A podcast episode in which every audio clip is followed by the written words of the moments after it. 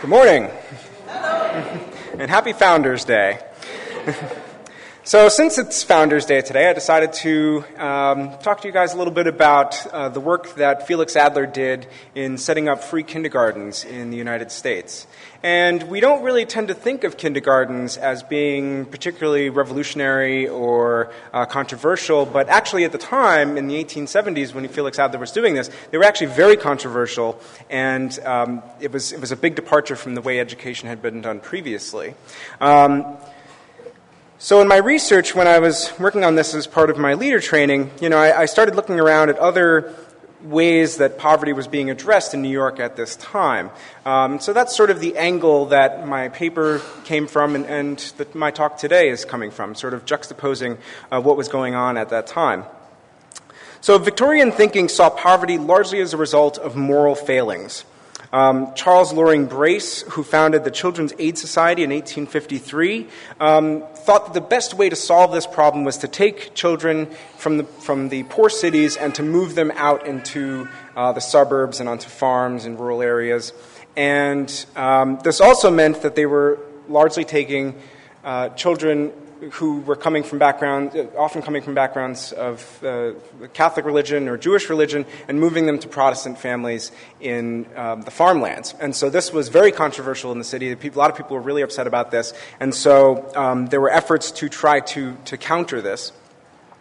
Um, you know, there was other Protestant charities that were doing similar types of things. For example, um, a lot of times um, pastors would go into hospitals, they would find people on their deathbeds, and they would convince them to convert to Christianity uh, just before they died.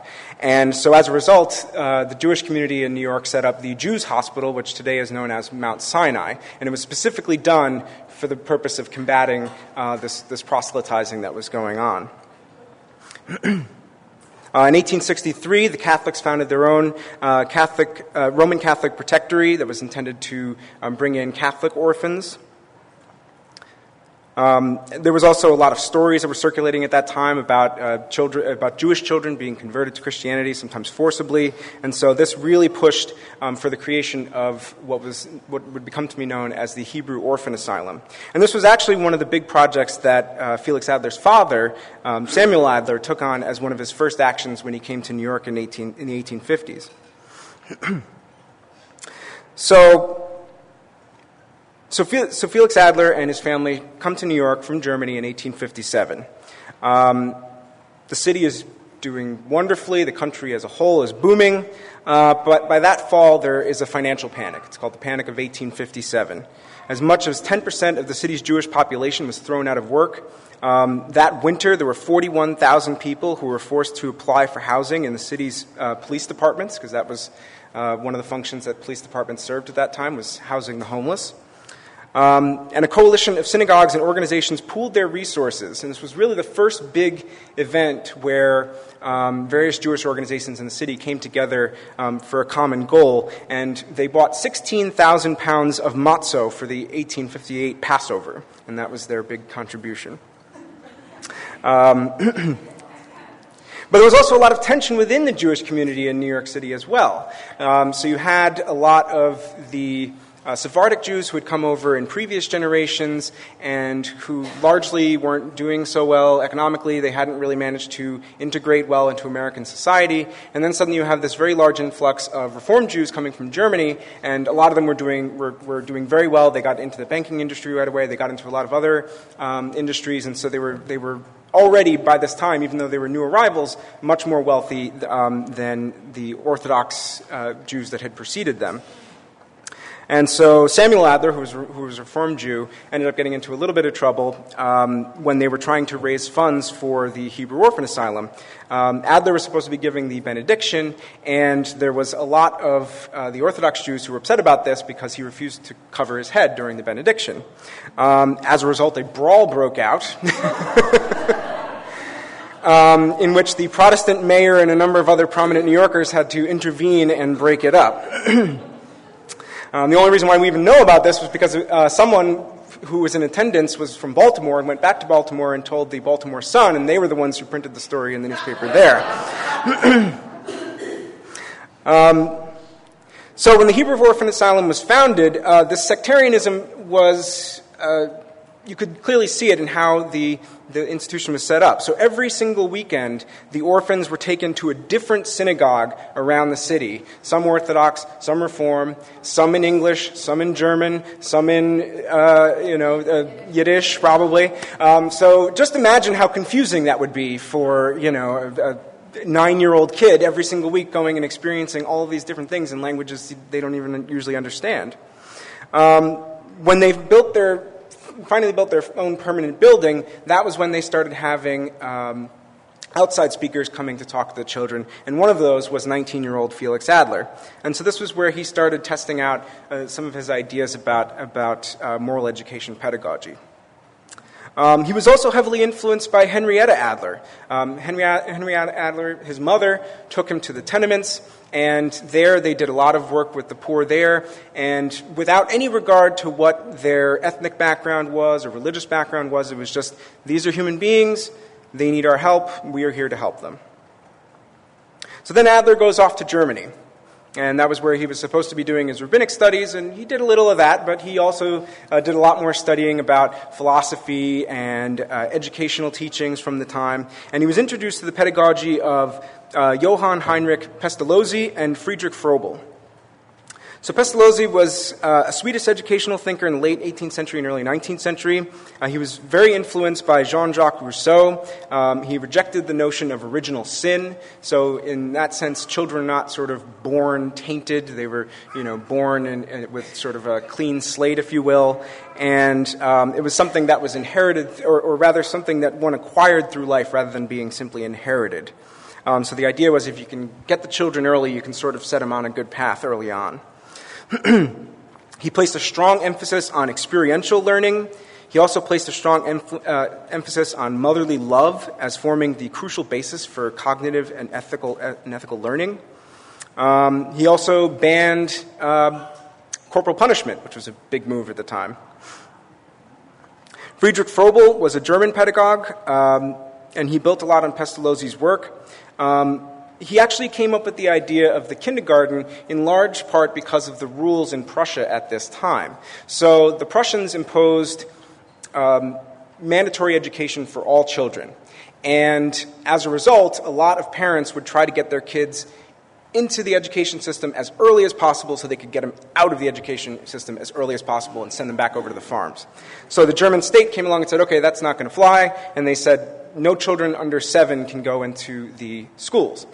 And so, and so as a result, uh, they did allow for these sort of private institutions to function as long as they weren't teaching academic content. And that's how Froebel ended up designing his kindergartens. So kindergartens didn't really focus on reading, writing, and arithmetic. They focused more on social skills and uh, manual learning. And this was how he built his, his whole concept. It was open to all social classes. It was distinctly universalist. Um, so there was no sectarian component to it, to it at all. They actively taught religious tolerance, which infuriated the church. um, they quickly became embroiled in political issues of the time. The free churches and political reformers um, grabbed onto the kindergarten ideas. And when the Revolution of 1848 came along, the kindergartners, uh, that was the term used for people who were supportive of kindergartners, kindergartens, not the kin- children in the kindergartens, um, were very much involved in the, in the, the uprisings that took place then. Um, one of whom was Margaret Myers, who was the future wife of Union Army General and politician Carl Schurz.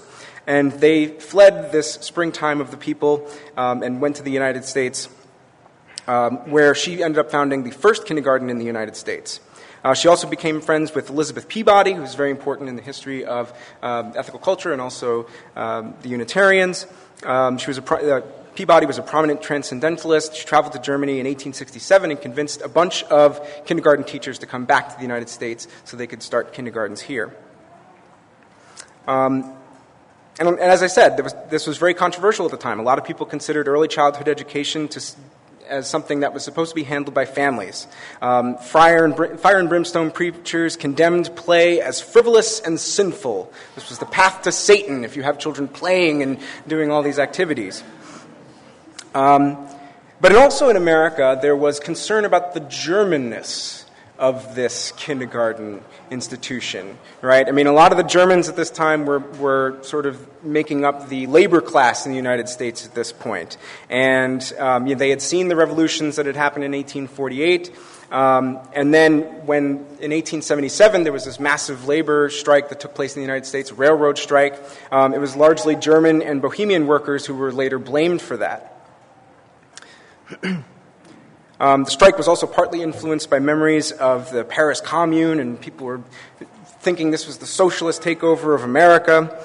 Um, and in large part, this, you know, this sort of to some degree played into Adler's philosophy as well, because he was a social reformer, but he was not uh, interested in, in, revolution particularly. And he had actually seen firsthand what, what uh, political violence looked like. So in 1863, he was 12 years old at that point, and um, this was in the middle of the Civil War, and the city experienced draft riots because at that time, um, if you were wealthy, you could essentially just pay to get out of the draft and send a poor person in your place. Um, and so a lot of the, the poor workers in New York obviously thought this was very unfair, and so um, they rioted. And uh, the other component to it as well was this is now um, later in 1863, this is after the Emancipation Proclamation, and so there's this perception that this is now a war to end slavery, and that was something that the poor workers in New York just had absolutely no interest in, and so they turned a lot of their anger against the African American population of the city um, and uh, ended up lynching a number of African Americans in the city and, and killing them. Um, they also burned down uh, the Negro Orphan Asylum as well, which was one of the things that Adler actually was a, actually witnessed when he was living in the city. Um, uh, Eleanor Adler, one of his family members, recalled he remembered looking down at the riots in the streets after the draft laws had been passed and seeing the red glow in the sky where, wherein the Negro Orphan Asylum was burning. So for Adler, this idea of social upheaval was something that made him very, very nervous. so he comes back to the United States in October of 1873, and wouldn't you know it, another financial panic. Um, the economy collapses again. In January 1874, Samuel Gompers attends a protest in Tompkins Square Park in New York City that turns into a police riot. Essentially, the workers come to protest peacefully, and the police just come in and just start clobbering everybody. in July 1874, New York City ran out of relief funds, so there were 75,000 to 105,000 unemployed um, who now became entirely dependent on private charities.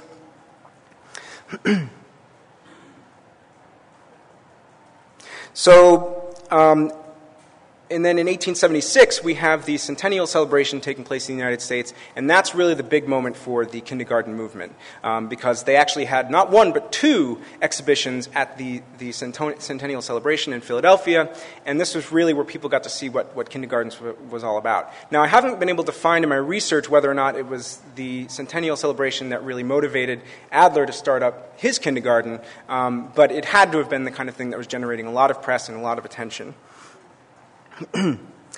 so, one of the first acts of the New York Society when they got set up in 1876 was to get this kindergarten up and running. So, he worked with another member named Alfred uh, Wolf, and they went into the gas house district of New York City, which was um, a poor area at that time, mostly Eastern European immigrants living there.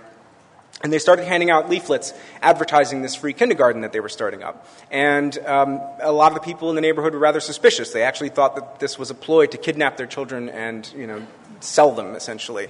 Um, nevertheless, when the school opened in January of 1878, they had six boys and two girls in their first class. This institution was placed under the auxiliary arm of the society called the United Relief Works, um, which allowed non members to participate in, in the various activities. And then in 1878, also, Adler travels to San Francisco and gives a talk there about kindergartens, and that actually leads to the founding of the San Francisco Kindergarten Society. A Sunday school teacher named Sarah Cooper was very involved in the Kindergarten Society in San Francisco. Um, she introduced Froebel's methods into her Sunday school. and uh, that led to a bit of controversy. In 1881, she was accused of heresy.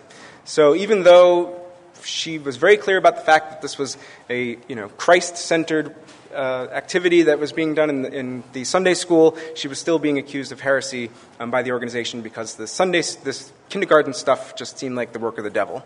Um, it may also have had something to do with the fact that her cousin was Robert Ingersoll, who was a famous agnostic in America. And um, so the Kindergarten Association was accused of being godless as a result of her participation in it, and they fired back in 1881 in their annual report saying that this accusation originated from, quote, a narrow bigot, an ignorant babbler, or a purely vicious assailant.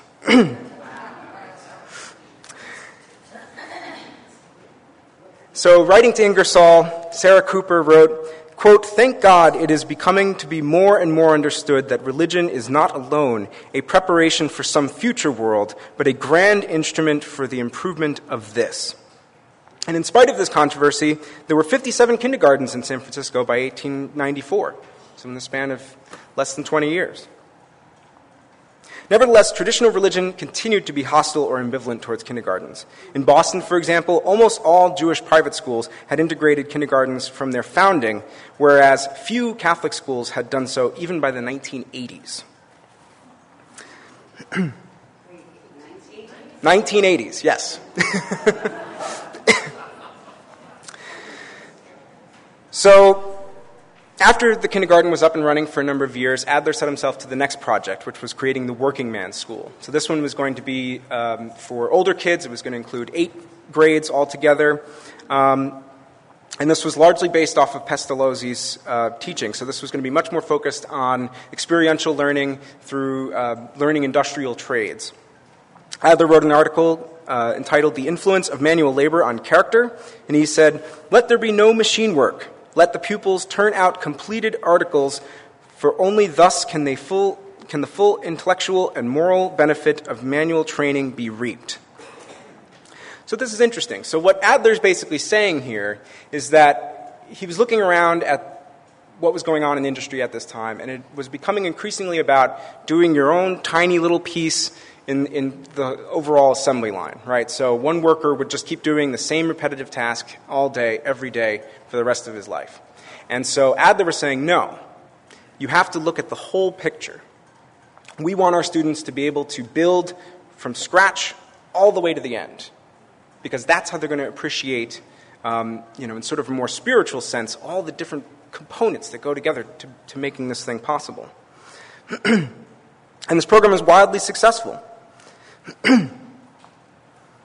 um, the president of New York City uh, Board of Education declared, quote, if I could have my way, every public school in the city would be conducted in accordance with the system of instruction adopted in this school.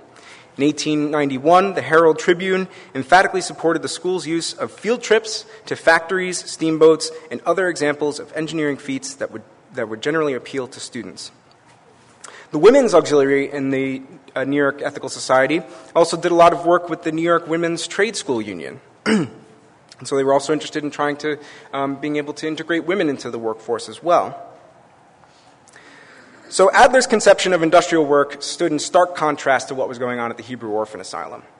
So the Hebrew Orphan Asylum ultimately did create an industrial school, but it was really more uh, as a matter of necessity because they were having a lot of trouble discharging their male wards.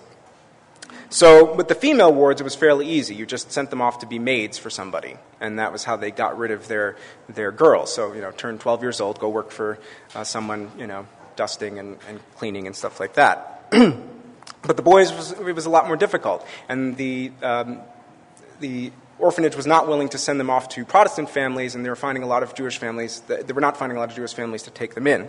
So they ended up setting up a print shop as a means of teaching the boys a trade.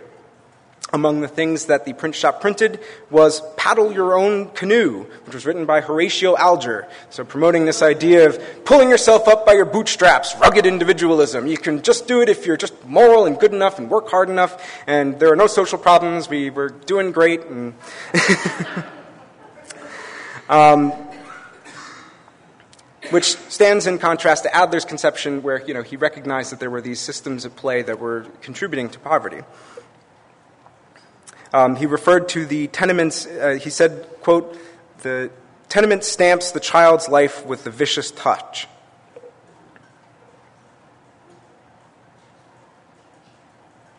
So, you know, at this point, again, you know, today kindergartens are not considered to be particularly controversial. We have kindergartens all over the country. You know, and now we're even talking about trying to institute universal pre-kindergarten as well, because we've seen the results of how effective it can be to introduce children to early childhood education. Um, but I think there's also another important component in Adler's ideas as well.